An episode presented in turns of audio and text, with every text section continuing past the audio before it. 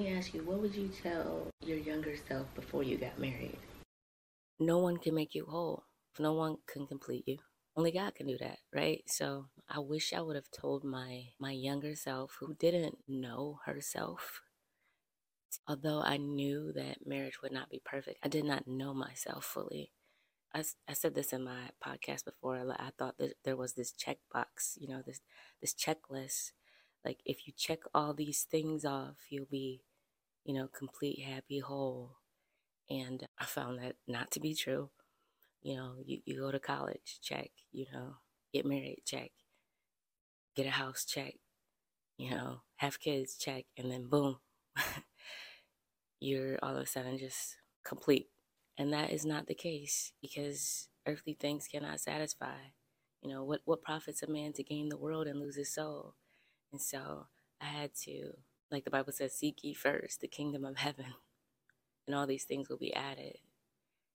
And so, in seeking Him truly, you realize that that first step is loving. The Bible says, God is in you, you will not fail. But if you don't know He's in you, if you don't love the God that's in you, you don't love yourself, then how will you even know that you're already a winner? You already won before you even check those boxes. And so, learning to see myself as God sees me. Wow. wow. Give grace to myself as God gives. Not be so hard on yourself, you know, not be so hard on myself. And realize it's a journey. It's a journey. I'm going to mess up. I'm going to make mistakes. And that is okay. But I'm on a journey to being more like Jesus.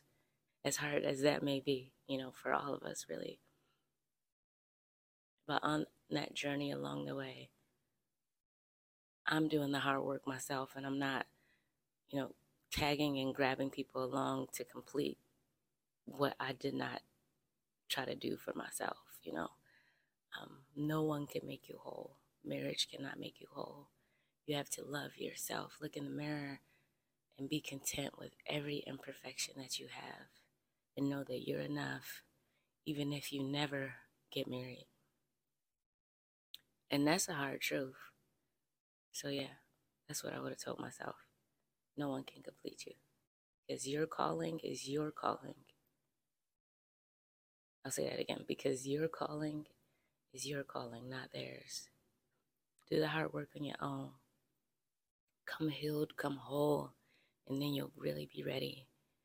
And you'll have less heartache and trouble along the way because it's a whole journey in itself to be who you are, let alone adding someone else to that, if that makes sense. So that's good. That's good. Mm. That's my surprise face. I thought that was gonna be a short answer, but that was a long answer. Well, I feel like Denzel would, would sit like this. We he'd be like.